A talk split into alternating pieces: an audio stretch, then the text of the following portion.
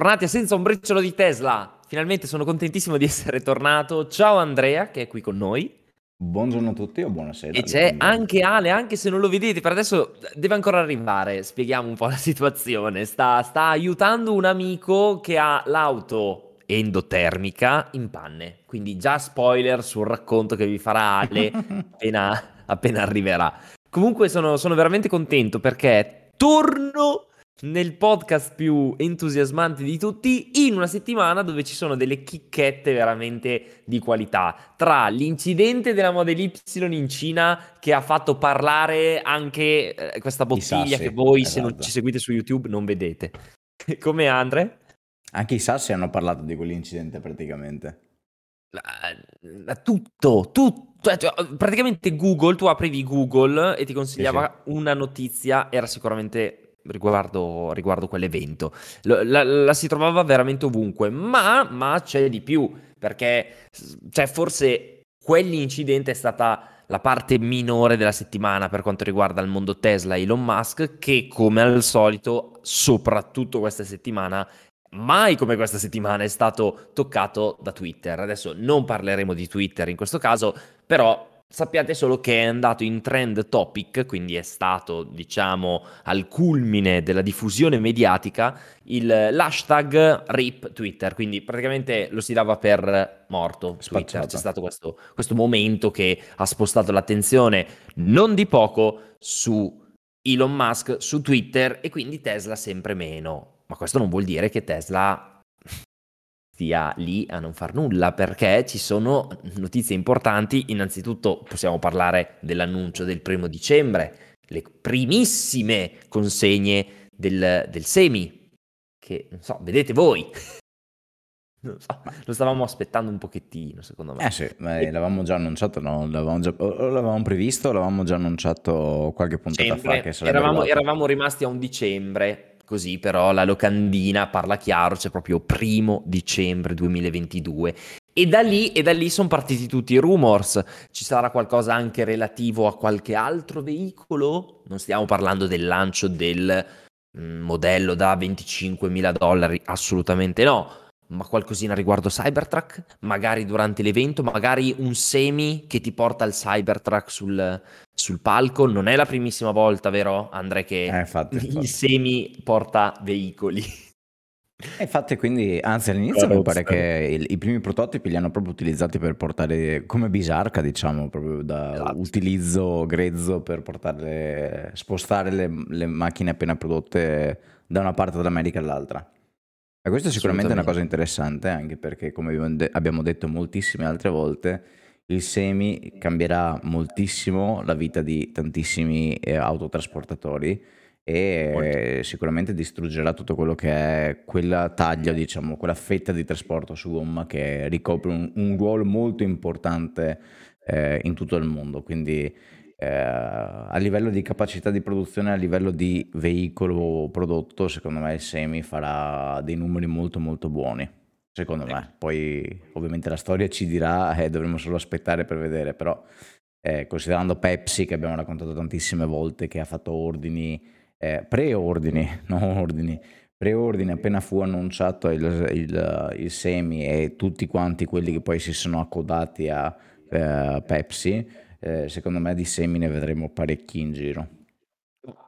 Molto semplicemente per il fatto che eh, prima vediamolo in strada e se conferma tutte le, le aspettative, alla fine lo sappiamo meglio di tutti, è stato così per le auto, sarà così anche per i camion, tutti vorranno quel modello, quella versione, farà risparmiare, risparmierà sui freni che non verranno mai utilizzati perché si ricaricherà la batteria per fermare quei quintali, quelle tonnellate di veicolo, che quintali? Magari, mm, quintali, no, no, sono proprio tonnellate, sono tonnellate, però capiamoci, se è una tecnologia che cambierà il futuro, Tesla avrà un problema perché anche lì sono batterie e batterie che vanno inserite in pacchi da cioè, quanti? 500 kWh?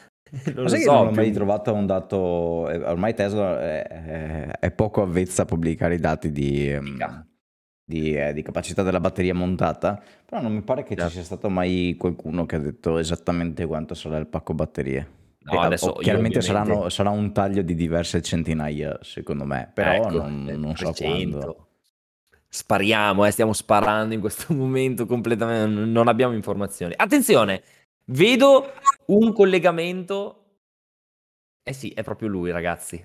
È arrivato, è arrivato Dio, come ti ha definito Andrea. Pensavate allora, sta essere... macchina è ripartita, qual era il problema? È partita, ragazzi, ma qua potrebbero chiamarmi da un momento all'altro perché parliamo di una Yaris di 18 anni più o meno che deve fare 5 ore di viaggio e eh, con una gomma sostanzialmente a terra e una batteria che è un po' mal ridotta. Speriamo bene. Speriamo e allora ste batterie, ste batterie, le batterie, il problema è sempre lì. Uno di tutti i problemi del mondo, le batterie. Che tra l'altro anche sulle, sulle nostre care Tesla, eh, ricordiamolo perché c'è che magari chi, chi, non avendo una Tesla non lo sa, c'è la batteria 12 volt, con la differenza che nelle macchine come la mia, non mi ricordo se quella di Andrea ha già, ha già quella al litio, no, no, eh, no, è quella normale, no?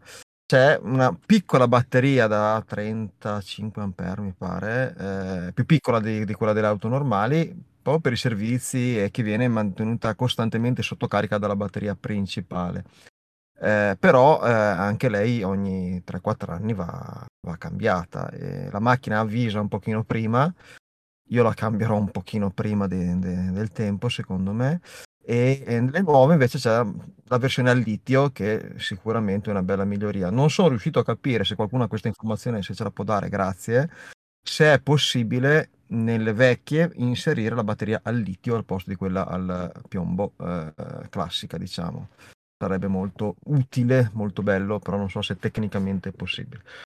Comunque ragazzi sono partiti, speriamo bene, io tengo d'occhio il cellulare perché potrei dover partire. Di Pronto intervento in Model 3? Esatto. Eh, sì. Un nuovo business. Classico Tesla Service, ma per le endotermiche, cioè per gli altri. Ok, va bene. Quale miglior pubblicità? Eh? Eh, esatto, esatto, quale, quale. Però, però, però, stavamo parlando praticamente, Ale, tu ti sei collegato, appunto, grazie per questo racconto che avevamo già anticipato all'inizio della puntata, ma stavamo raccontando un po' del, del semi, come al solito, come cambierà la situazione, arriverà il primo dicembre, ma Elon ha parlato anche ad un evento in India, ok?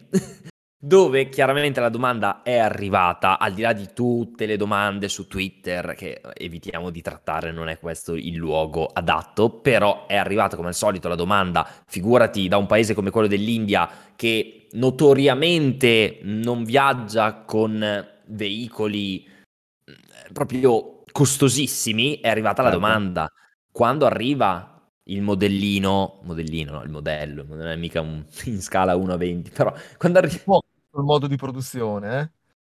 Eh, eh, eh. eh. Però quando arriva l'auto da 25k, da 25.000 dollari, da 30.000 dollari, ovviamente Elon ha risposto con la solita frase. Quando gli fate questa domanda lui risponde sempre così, non posso divulgare informazioni sulla roadmap dei prodotti futuri, ma, ma ha detto è inevitabile che arrivi quindi se qualcuno avesse ancora avuto mezzi dubbi, no, ma mm-hmm. Tesla riuscirà a raggiungere le 10 milioni di unità vendute in futuro solo con Model 3 e Model Y, ragazzi, se vogliamo veramente ad- attaccare dei mercati come quello indiano, ma banalmente quello europeo, che ha necessità di veicoli, uno, più economici, poco ma sicuro, ma soprattutto più compatti, in alcuni contesti è inevitabile, l'auto arriva da 25.000 dollari, prima o dopo 30.000, non lo so, però qualcosa arriva, ecco, l'ha confermato ulteriormente. La risposta di Elon a quella domanda, secondo me, fa il paio con quella di Miss Italia quando dice che vuole la pace nel mondo.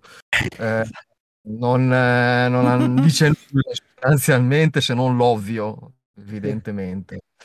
Eh, è ovvio che, che, che se non è pronta il progetto di quella macchina poco ci manca, cioè con l'esperienza che hanno accumulato non ci mettono sostanzialmente niente a fare una macchina no. del genere. Vediamo anche che è anche molto più, una, una, volta che hai imparato a farle, una macchina elettrica è dal punto di vista di progettazione molto più semplice di un'auto endotermica. Quindi eh, poi magari può cambiare la chimica delle batterie, ma abbiamo scoperto che quando ordini una Model 3 tante volte non sai neanche che chimica ti arriva, di conseguenza quello è un dato intercambiabile nel tempo. Eh, il progetto sarà secondo me una macchina con un'autonomia un pochino più bassa, tipo quella delle standard range, perché poi sarà anche più efficiente, sarà più leggera, sarà, eh, secondo me assomiglierà molto come linea alle attuali, anche se io ricordo che non si ricorda se sia stato Elon a fare un riferimento sul, sul Cybertruck, però faceva forse riferimento ai robotaxi. Eh, cioè, ehm, c'è stato un accostamento che mi ha fatto un non mi ricordo quando sinceramente, sobbalzare un po' sulla seggiola perché ovviamente quando parliamo di Cybertruck parliamo di una roba tutt'altro che tradizionale. Eh, abbastanza. Eh, quindi con anche qualche problemino magari di omologazione, visto però, ehm, non lo so, io m'aspetto, mhmm, una macchina simile alla Model 3 più piccola. No non vedo del e non c'è neanche bisogno, secondo me, di stravolgerla più di tanto. Non so, cioè, è una macchina riuscita.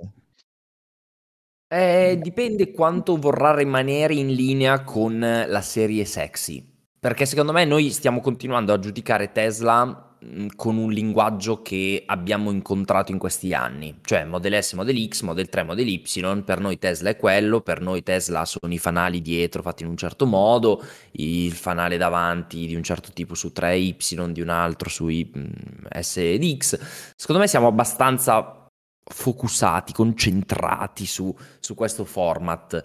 Secondo me Cybertruck sarà il primo a farci capire un attimino che, ok, Tesla è anche un altro tipo di auto. Lasciamo stare che poi Cybertruck è proprio un altro tipo di, di tutto, non tanto di veicolo in sé.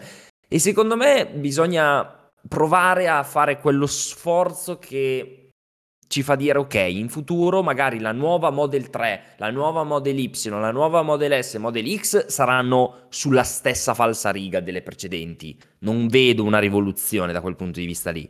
Viceversa, nuovi modelli, secondo me, potrebbero veramente distaccarsi non poco, anche perché se ci pensiamo, Elon l'ha sempre detto, io devo attaccare mercati diversi in maniera specifica, quindi magari per la Cina fanno il modello che piace più ai cinesi, che potrebbe essere già la Model Y, la Model 3 che vende tantissimo, per gli europei faccio un'altra cosa, un po' più piccola, linee diverse, un po' più aggressive, un po' più universali, per gli americani faccio il Cybertruck per dire, cioè nel senso proprio una roba da americano, perché obiettivamente mm-hmm. solo loro possono comprare una roba del genere.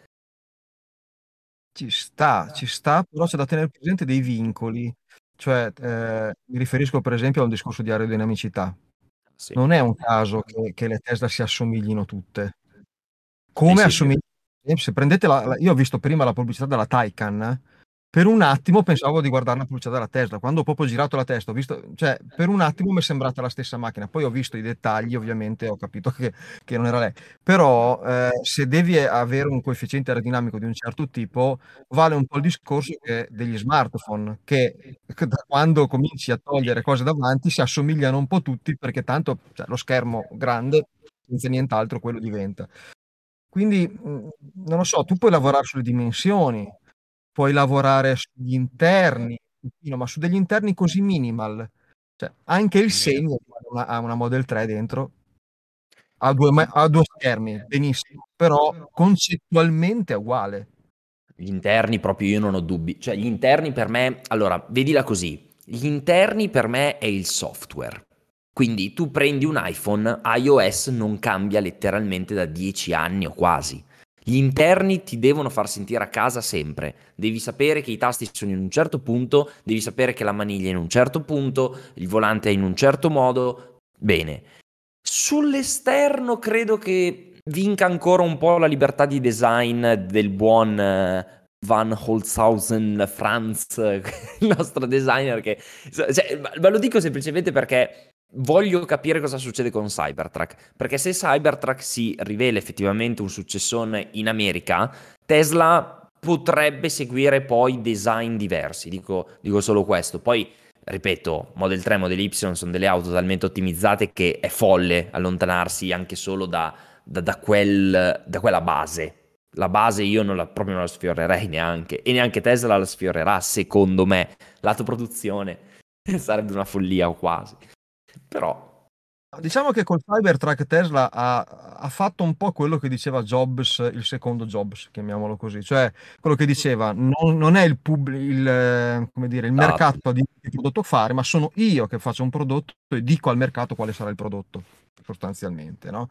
Perché quando cioè, io non so, ma io quando ho visto scoperchiare il Cybertruck, prima prova ho detto, zio, da, da, da quando è che ci fanno vedere quello vero? Ecco, cioè, non pensavo fosse un fake, una classica no, uh, battuta, invece è vero. Quindi, eh, quale strada seguiranno? Seguiranno la, la, possibilità di distruggere il mercato con un'auto che venderebbe a palate, oppure oseranno? Eh, eh, quella è la, è la differenza. Però quella sai, è la differenza. Per il discorso del, del coefficiente aerodinamico io sono d'accordo con te Ale, però ci sono delle magie che si possono fare. Ti faccio, ti faccio una domanda, secondo te ha un coefficiente aerodinamico, l'ho appena scoperto anch'io, eh, non l'avrei mai detto, ha un coefficiente aerodinamico più basso il Cybertruck o una Lamborghini Aventador o Aventador, non so come si, si pronuncia. Probabilmente il Cybertruck perché è, è, è come dire, è sorprendente da questo punto di vista. Eh, esatto, no? è sorprendente la risposta, no? E quindi, eh. Eppure Cybertruck ha una, diciamo, un, un, muro davanti eh, abbastanza diciamo, anti-aerodinamico, eh, però alla fine dovrebbe, dovrebbe, avere o lo stesso coefficiente aerodinamico di una Lamborghini oppure addirittura minore. Quindi secondo me a livello di coefficiente aerodinamico possiamo giocare ancora un pochino, anche perché insomma, se i Cybertruck qui leggo che ufficialmente dovrebbe avere 0,39 rispetto a 0,24 di Model 3 e Model Y, ehm, però alcuni dicono che potrebbe arrivare addirittura a 0,30, cosa che poi non so neanche quanto possa incidere in realtà a livello di autonomia o di efficienza un, una differenza di questa tipologia. Eh, ciò nonostante, se prendiamo la linea del Cybertruck, per esempio, chi ce lo dice che magari la Model 0 o 2 o quello che sarà possa ricalcare delle linee cybertruckose, chiamiamole così, no? Sì, sì. No, ma i nostri ragionamenti chiaramente cioè, non arrivano da ingegneri dell'automotive, quindi cioè, non siamo così. Eh, sono valori importanti, tipo quello che hai citato tu, Andre. Sapevamo che Cybertruck, anche da quel punto di vista lì, tecnico, poi portava numeri potenti. Eh, guidabilità, eh, efficienza, come dici tu, poi è un'altra roba. Cioè, bisogna metterlo su strada, certo. valutare, vedere, perché non credo ecco, che una Lamborghini si faccia mangiare in testa da un pick up di 6 metri come anche forme, altezza diverse, nonostante il coefficiente, lì è un, è un valore, va preso per quello che è, insomma, quello assolutamente. Detto questo, per chiudere il discorso Cybertruck, perché se no ragazzi mi toccate troppo nel cuore, io mi, mi emoziono, citiamo il tweet della settimana del buon Elon che ha parlato chiaramente del Cybertruck definendolo qualcosa di speciale che arriva solo una volta ogni tanto tanto tempo. Cioè, qualcosa di, come dice Ale, no? Quella mossa talmente rischiosa che uno nemmeno eh, accetta come possibile, come concreta, poi però arriva ed è capace di, di, di cambiare un po' tutto lo scenario. E di conseguenza, ricollegandosi a quello che dice Andre, per il futuro di Tesla non ci, non ci, sono certezze in termini di scelte stilistiche, perché tutto mm-hmm. potrebbe essere influenzato da, da, qualcosa come questo Cybertruck che arriva e, e, cambia le carte in gioco. Potrebbe, come potrebbe invece fare zero. E ciao, proprio saluti. Saluti. Va bene. Io direi Questa di parlare la... di, de, de, della, dell'incidente, e così Vai. ci togliamo subito dalle Vai. balle. Vai, lascio a voi. Vabbè, immagino che tutti sappiano di cosa stiamo parlando, ma per chi è rimasto in una baita in montagna senza accesso a internet, ripetiamo che cosa, che cosa è successo.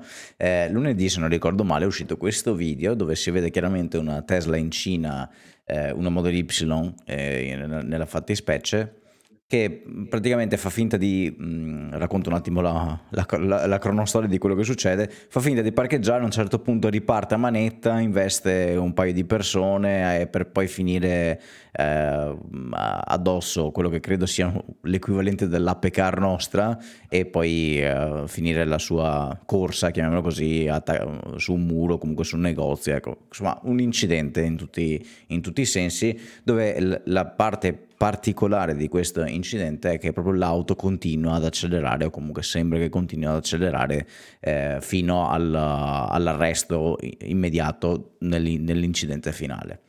Quindi ovviamente sono uscite tantissime speculazioni sul fatto che eh, alcuni dichiaravano che Tesla aveva avuto un problema software, che l'acceleratore era mh, mm, sempre premuto, alcuni dicevano che i freni non funzionavano, insomma ci sono state veramente tantissime scelte, scusate, eh, testate giornalistiche che hanno riportato la notizia uh, speculando di qua o speculando di là. Eh, io personalmente mi sono messo lì ad analizzare un po' il video per cercare di capire che cosa fosse successo e cercare di dare la mia interpretazione di quello che poi sicuramente, eh, anzi Tesla poi ha, ha fatto una dichiarazione a riguardo e ho notato alcune cose giusto per uh, riportarle qui. La prima è che, eh, come molti sapranno, il freno mm, nella Model 3 o comunque nel Tesla, e credo anche in tutte le vetture a livello di sicurezza, prende sempre il sopravvento sull'acceleratore. Quindi se noi adesso Ale è fermo, ma se Ale dovesse essere in movimento a 30 km h e piantasse il suo piede sinistro sul freno mentre quello destro è sull'acceleratore, il freno prende sopravvento, oltre che la macchina ovviamente ti dice sei un cretino perché stai premendo tutti e due i, i, i pedali, comunque la macchina frena. Quindi questa cosa è da escludere. Alcuni dicevano, eh ma non, il, il, personaggio, la guida non era in grado di guidare, quindi non, non, stava premendo l'acceleratore invece del freno eh, e il freno non funzionava. Ecco. Questa è una cosa da sapere. E in più, tu, analizzando tutti i frame del video, si vede solo in alcuni pochissimi uh, frame, appunto, il fatto che la, fanali, la fanaleria posteriore riporta il freno pinzato eh, sì. Questo avvallerebbe l'ipotesi che proprio la persona che era alla guida non ha mai pinzato il freno e addirittura io ipotizzo che proprio non ha mai pinzato effettivamente il, ta- il pedale del freno perché in moltissime occasioni la macchina, le Model 3, comunque le Tesla, quando va, si va a decelerare, quando si va a togliere il piede dall'acceleratore, provocano una decelerazione tale che triggerano proprio quello che è la fanaleria posteriore che simula la frenata perché effettivamente chi sta dietro di noi vede una frenata da parte della vettura, anche se noi non abbiamo fisicamente pinzato il freno. Quindi secondo me proprio il freno, il tizio che era alla guida, non l'ha mai toccato. Tant'è vero che eh, poi Tesla, se non ricordo male, ha dichiarato che dai log della vettura che sono, hanno, insomma, hanno, tirato giù dopo l'incidente, eh, hanno visto che il, l'acceleratore era rimasto sempre pinzato al 100%. Esatto. Eh, che valorerebbe è l'ipotesi che la persona alla guida in quel momento proprio o era in preda al panico e non sapeva che, che, che stava pinzando l'acceleratore invece del freno, insomma qualcosa non è andato bene. Un'altra ipotesi eh, che ho visto spesso in internet riguardava il fatto che eh, ci fosse un tappetino, classico, adesso non so come si chiama in, in italiano, il tappetino poggiapiedi da mettere proprio sotto, diciamo, dove si poggiano i piedi, che avesse incastrato l'acceleratore, no?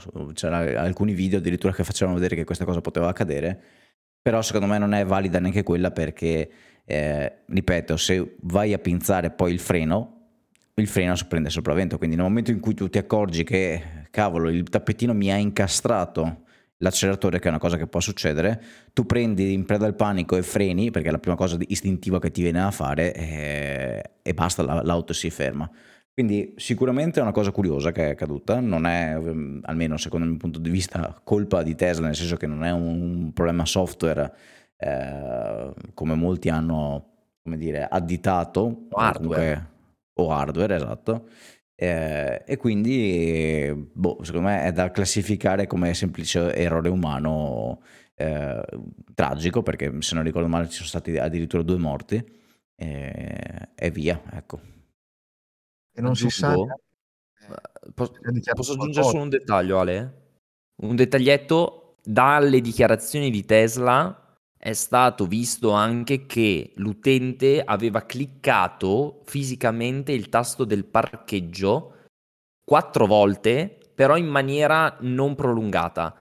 E quindi da quel segnale arrivava appunto la luce dei fanali posteriori, cioè la, potrebbe essere, come dice Andre, che appunto lascia l'acceleratore, Tesla rallenta tanto, segnala la frenata a chi è dietro, però qui parla di pressione un po' anche incontrollata, diciamo così, del tasto parcheggio che ha generato l'accensione appunto dei fanali posteriori, ma questo non so se lo sapevate chi ci ascolta, però per portare l'auto a frenare, a fermarsi, non so, insomma, qui si parla di, di una, generare appunto una frenata, bisogna tenere premuto sul tasto parcheggio per qualche secondo, immagino, adesso non, non specifica sì, sì, quanti, però c'è anche questo dettaglio, quindi è stato rilevato che ci ha provato a cliccare, quindi sapeva che la, la cosa da fare era quella, non l'ha fatta bene. Vai Ale. Sì, sì, non sarebbe interessante sap- sapere cosa. Cioè, siccome lui, è so- a differenza degli altri due poveretti, è sopravvissuto, cosa ha dichiarato. Poi Tesla, avendo i dati di telemetria, come è già successo qualche decina di volte, altra volta, perché Cosa succede quando c'è un incidente che coinvolge una macchina normale? Siccome quella macchina da sola non può mai guidare, tutti pensano subito a un errore umano. Quando coinvolge una Tesla, un po' perché fa notizia, un po' perché eh, no, è uscito il titolo Tesla assassina, no? cose di questo tipo qua. Poi vai a vedere i dati della telemetria, ecco, forse insomma, se hanno dichiarato che il, il, freno non è stato mai premuto, eh, è sempre stato eh, schiacciato a tavoletta l'acceleratore sostanzialmente, me, a me dà molto l'impressione di una persona quantomeno in stato confusionale, quindi prima di tutto un test tossicologico penso che gliel'abbiano fatto. Il fatto che sapesse che schiacciando appunto il, il pulsante eh, della, insomma, attaccato alla barra di, eh, come si chiama, la levetta di destra, Ehm, vuol dire che sapeva che quello potenzialmente può essere un freno, solo che lo devi tenere, è, un po' come tirare il freno a mano, diciamo per chi non lo sa, se lo tieni schiacciato è come tirare il freno a mano in, una, in un'auto okay. normale, eh, però non, non, evidentemente non l'ha premuto abbastanza a lungo, ma soprattutto quella macchina andava anche a una velocità folle, cioè ehm, o un discorso di un tappetino o il piede che è rimasto incastrato tra i due pedali, vatte la pesca. Cioè, una roba che può succedere con qualsiasi macchina. Eh, credo che insomma che sia stato un errore umano. Poi, ovviamente, ci sarà un'indagine e, e scopriremo eh, quando ci arriveranno in fondo la differenza che il titolo sarà un po' più piccolo probabilmente quando avremo i dati definitivi. Però sappiamo noi sappiamo bene che seguiamo questo mondo sappiamo bene che è già successo tante volte che in primo acchito è stata data la colpa alla macchina e mai dico mai è successo che effettivamente fosse colpa della macchina. Sì. per adesso sono un altro. Poi eh beh, eh... feedback. Ieri ero in autostrada sono andato a Lavagna e eh, ovviamente in autopilot andavo piano perché ero anche molto in anticipo. E visto che andavo piano eh, ho eh, lasciato autopilot inserito quando c'era il cambio di corsia perché quando vai proprio nella, nella, nella corsia nell'altro senso di marcia in autostrada per i lavori in corso e la macchina non ha fatto una piega, ha, ha fatto il, il cambio di corsia, ovviamente ero molto attento, all'uscita no, in uscita no, quando... però sono rimasto sorpreso perché con la vecchia versione di Autopilot non avrebbe mai fatto una roba del genere. Questo per dare un piccolo feedback di come sta cambiando il modo di eh, ragionare, tra virgolette, di Autopilot, che ricordiamo tra non molto, non so quando succederà in Italia, un, eh, verranno unite i software di full self-driving e quello di Autopilot nostra versione, quindi cambierà sostanzialmente proprio il sottostante e ci sarà da divertirsi. Mm. Eh sì. No, ehm, per chiudere il discorso dell'incidente, io mh, poi mi sono concentrato su un, un altro dettaglio che, che, si nota, che secondo me questa Model Y non era proprio di un principiante in realtà. Cioè, p- potrebbe esserla, tranquillamente, non sto dicendo che non la sia, però anche vederla così, era una Model Y wrappata in un certo modo, c'ha una colorazione crema che Mm, vabbè, uno può wrapparla, ma ha lasciato il dettaglio che mi fa dire, ok, questo è un utente Tesla un po' appassionato, ha lasciato il dettaglio della, della parte superiore dell'auto, quindi l'arcata del, dell'abitacolo, non so se si chiami così, il montante, adesso sto inventando i termini, però l'ha lasciato nero, cioè quindi, quindi c'è anche questo contrasto, questo stile che ti fa dire ok, questo è un utente che secondo me qualche video su YouTube se l'è visto, qualche foto di, di, di car wrapping eh, di Tesla se l'è vista, insomma mi sembrava anche una Tesla, non proprio la classica Tesla bianca, stock, appena comprata, che uno non sa guidarla e dici, oddio, questo qua non sa che ha una potenza incredibile e fa casino. Quindi, anche da questo punto di vista, secondo me, parliamo di un utente che o ha avuto un problema, appunto, serio, lato impedimento, che c'era il piede incastrato, una sfortuna totale, oppure era semplicemente non molto lucido. Faccio un'ipotesi, allora direi che potrebbe averla anche comprata usata la macchina, quindi magari ah. Sì, tranquillamente. No, effettivamente, mai, mai, mai, sbloccato un ragionamento, mm-hmm. perché se è una persona che è abituata a, a modificare la macchina, no? al contrario mio che a me piace tenerla com'è, eh, magari è andata a fare qualche modifica ai pedali. Non so. Certo. Mm, sai, quei sco- e magari qualcosa messo male ti può causare un problema di quel genere lì. Perché Anche la centralina. Quello...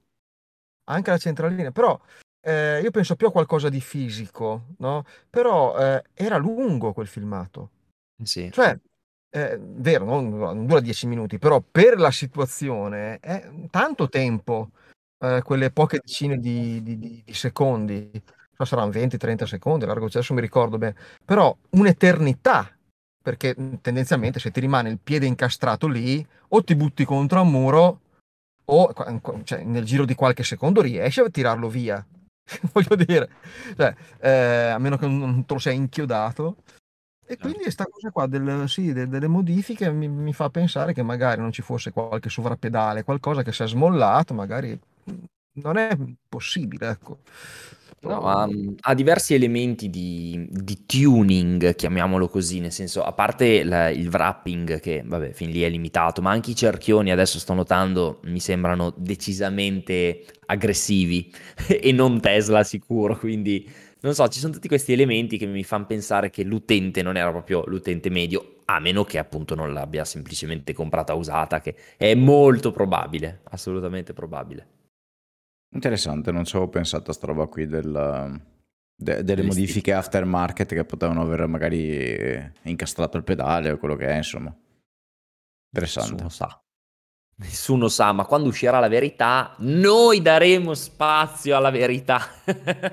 Vale che sì. Eh. Anche perché di solito, come diceva Ale, eh, mi sa che avrà un titolo molto più piccolo, la verità. E noi lo ingrandiremo. noi lo ingrandiremo.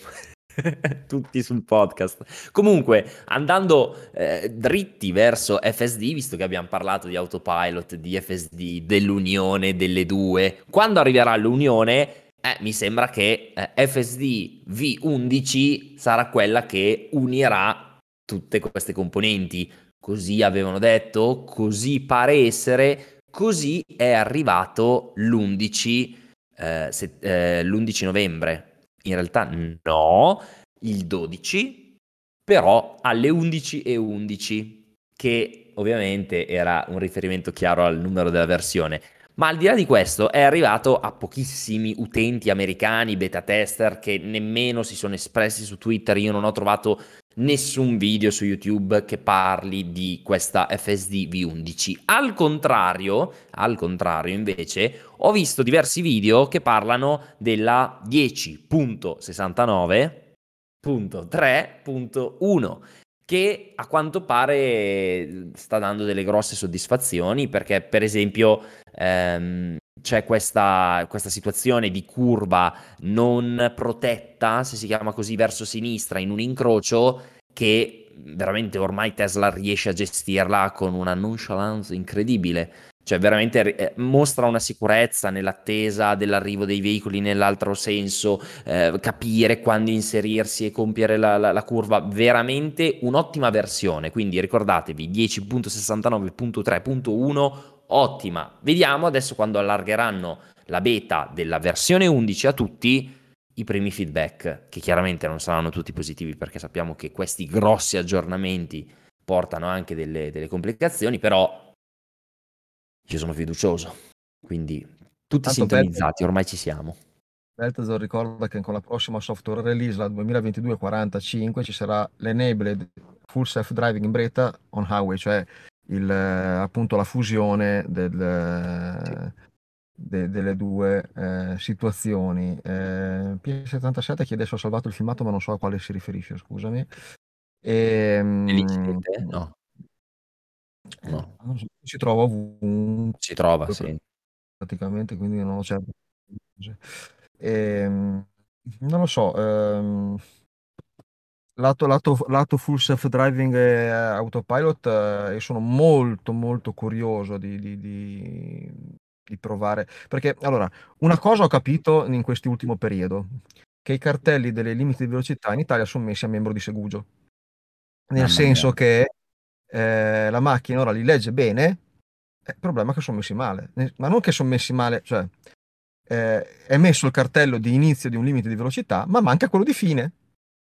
E quindi, per esempio, il pezzo di superstrada che faccio io tutti i giorni, che ho sempre fatto in autopilot, ora non riesco più a farlo perché c'è un cartello di 30 all'ora in immissione che rimane per tutto. Il, in teoria sarebbe valido anche per gli automobilisti, cioè se, se, se, se ci fosse un, un, eh, un, Velox potrebbero metterlo a 30 all'ora perché c'è un cartello che dice che da lì in poi vai a 30 all'ora, eh sì, ma non sì. c'è finisce.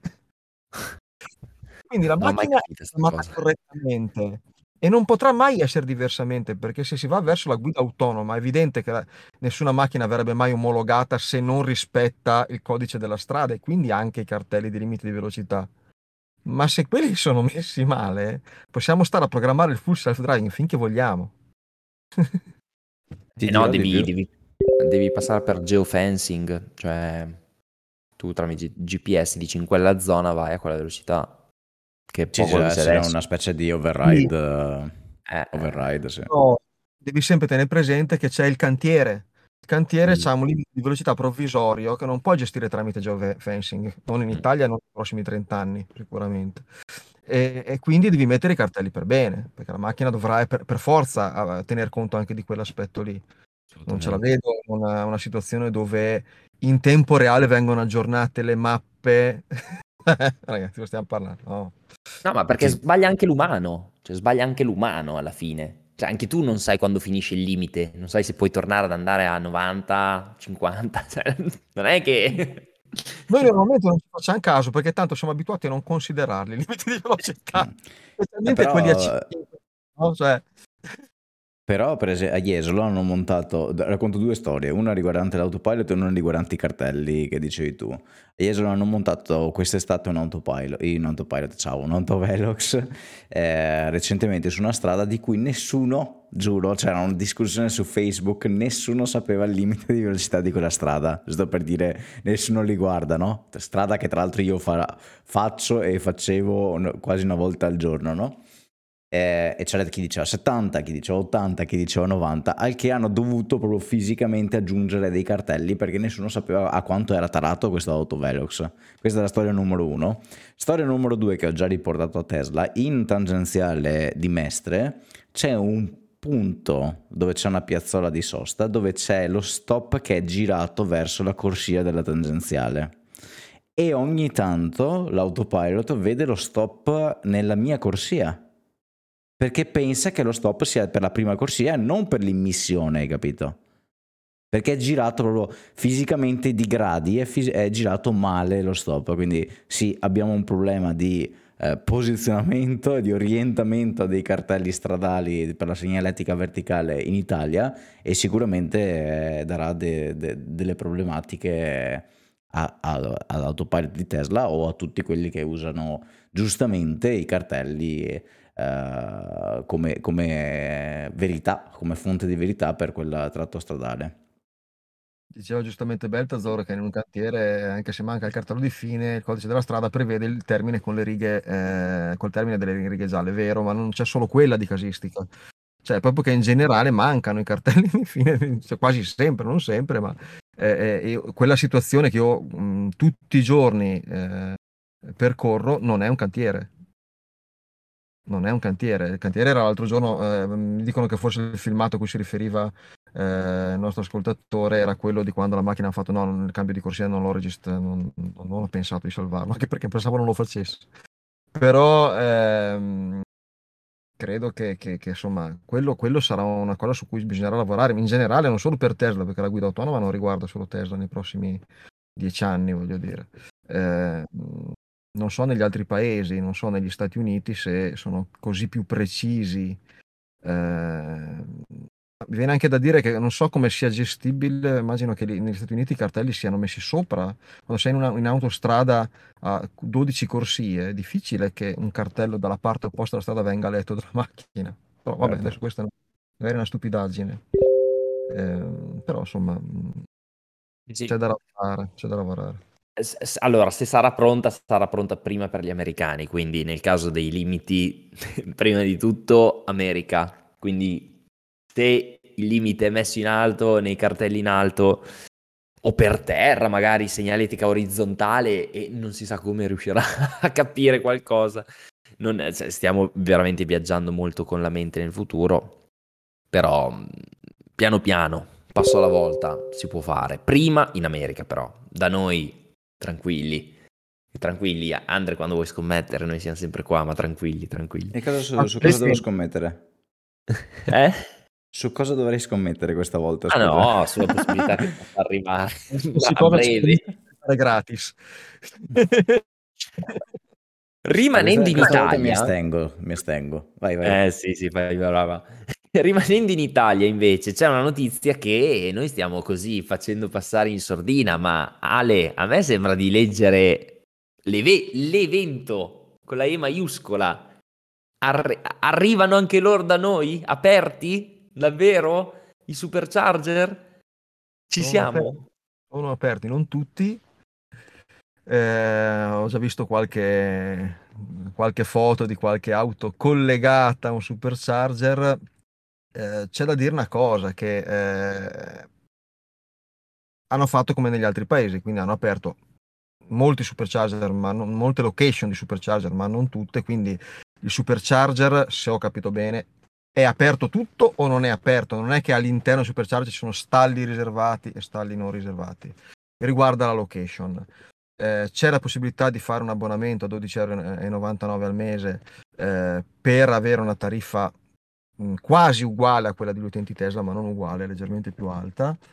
Però c'è da dire una cosa, che mh, mm, è vero che il supercharger costa meno dal punto di vista dell'utilizzo rispetto ad altre colonnine qualsiasi a consumo fast.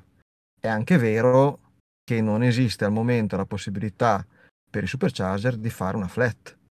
E quindi, siccome c'è tanta differenza di prezzo nell'utilizzo di una flat o nel non utilizzo di una flat, credo che chi non utilizza una flat siano veramente pochi, cioè proprio chi, proprio per emergenza o per, ma il 99% delle persone userà una flat, eh, costa la metà.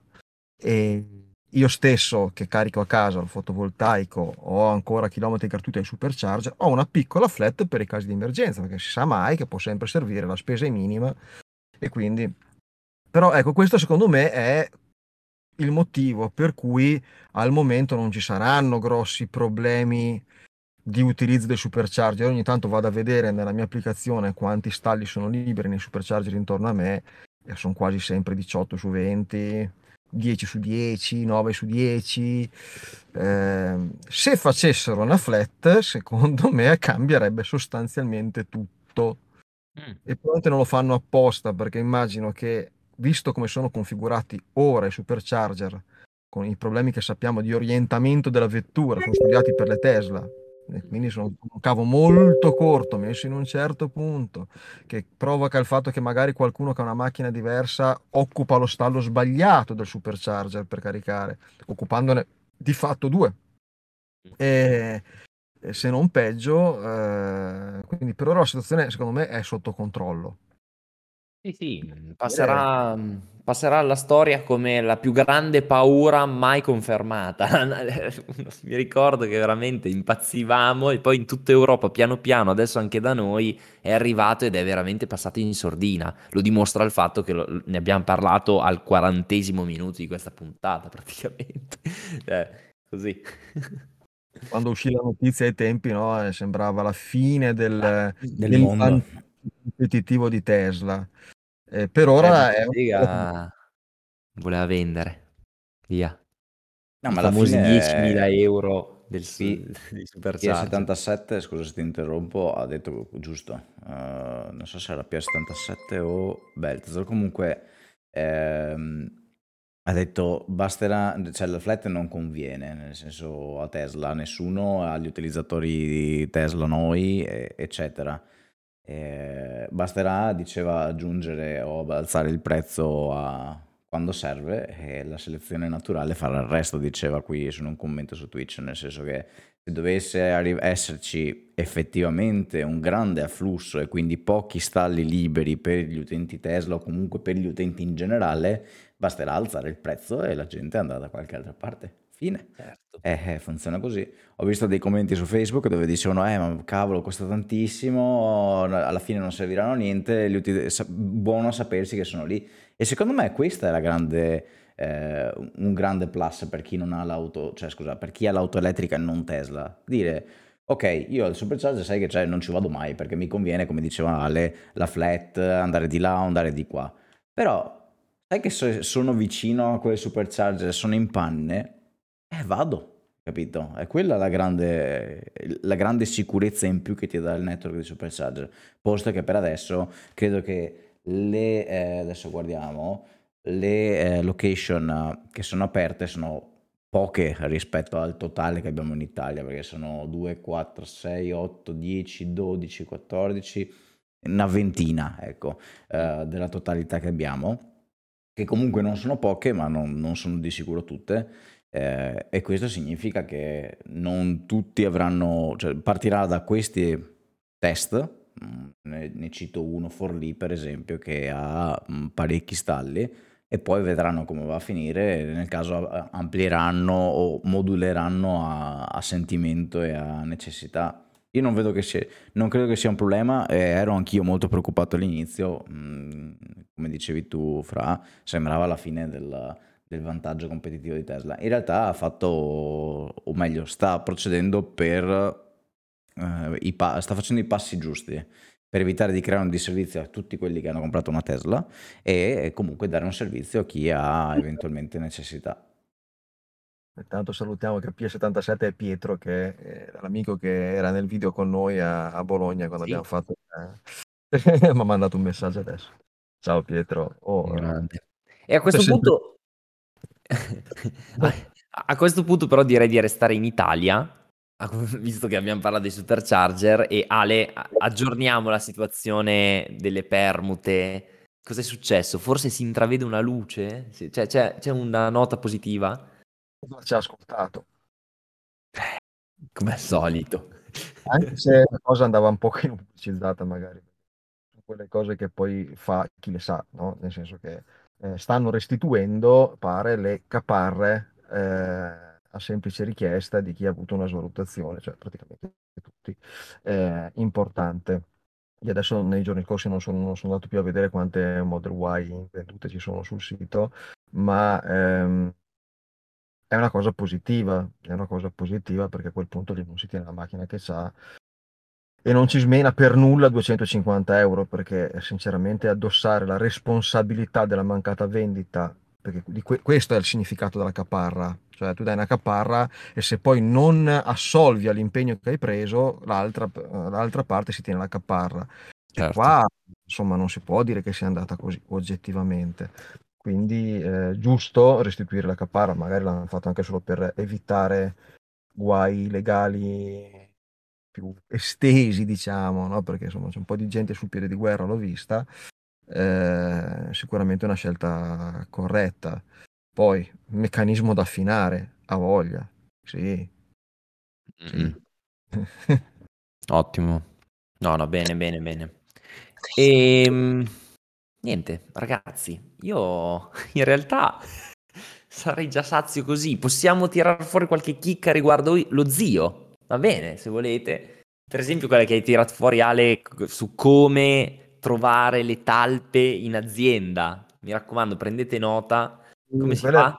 Come si fa? Te trovare le talpe basta mandare a tutti la stessa mail o lo stesso documento, però con qualche differenza impercettibile, quindi perché dà modo poi di risalire a chi è stato a girarla sostanzialmente, no? quindi le spaziature, cioè, cose che a un occhio a un, mm, normale non vengono eh, rilevate, ma che a un software riesce a vedere.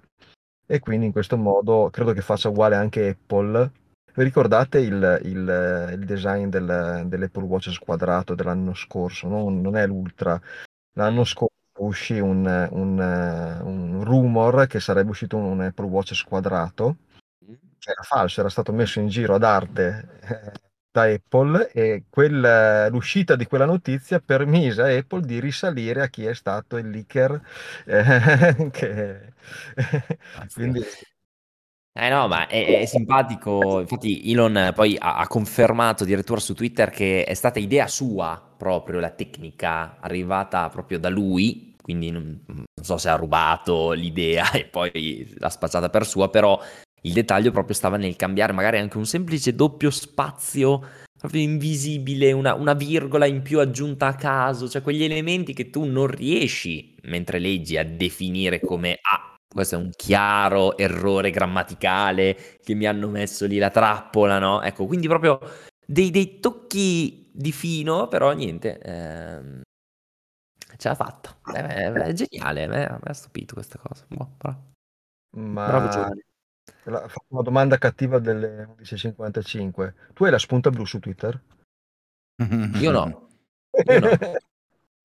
Ma io sono utente Android, non è ancora ottimizzato. Non...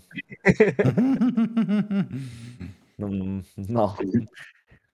È il fratello C'era anche quella notizia lì, sì. eh?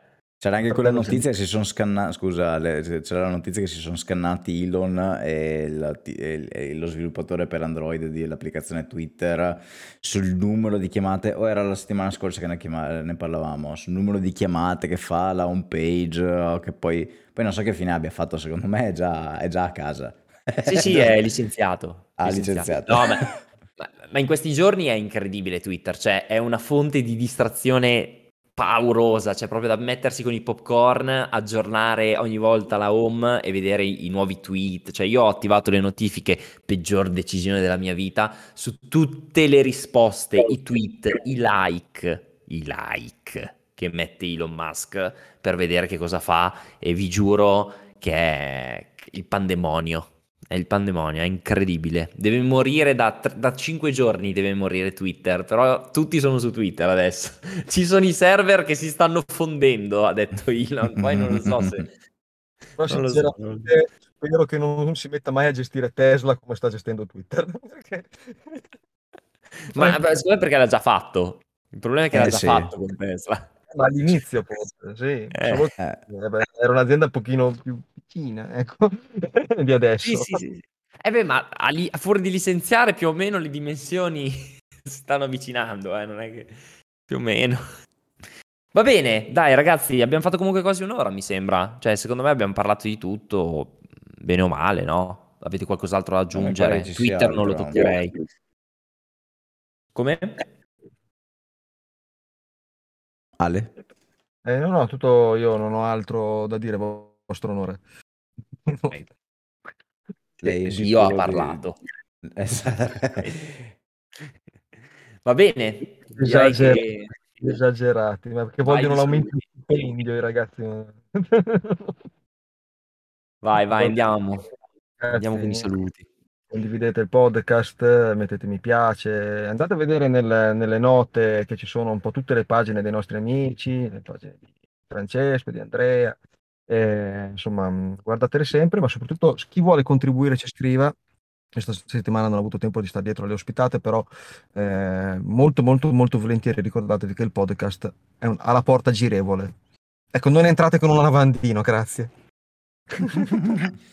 Se, se no vorrebbe dire che qualcuno di noi ci saluta proprio. se entra uno con il lavandino vuol dire che ci sono dei licenziamenti nell'aria. No, dai, comunque siamo tornati tutti e tre almeno, dai. Quindi avanti così, no? Eh, insomma, buono. Dai ragazzi, dai, yeah. buona, buona settimana a tutti. Buona settimana, ciao.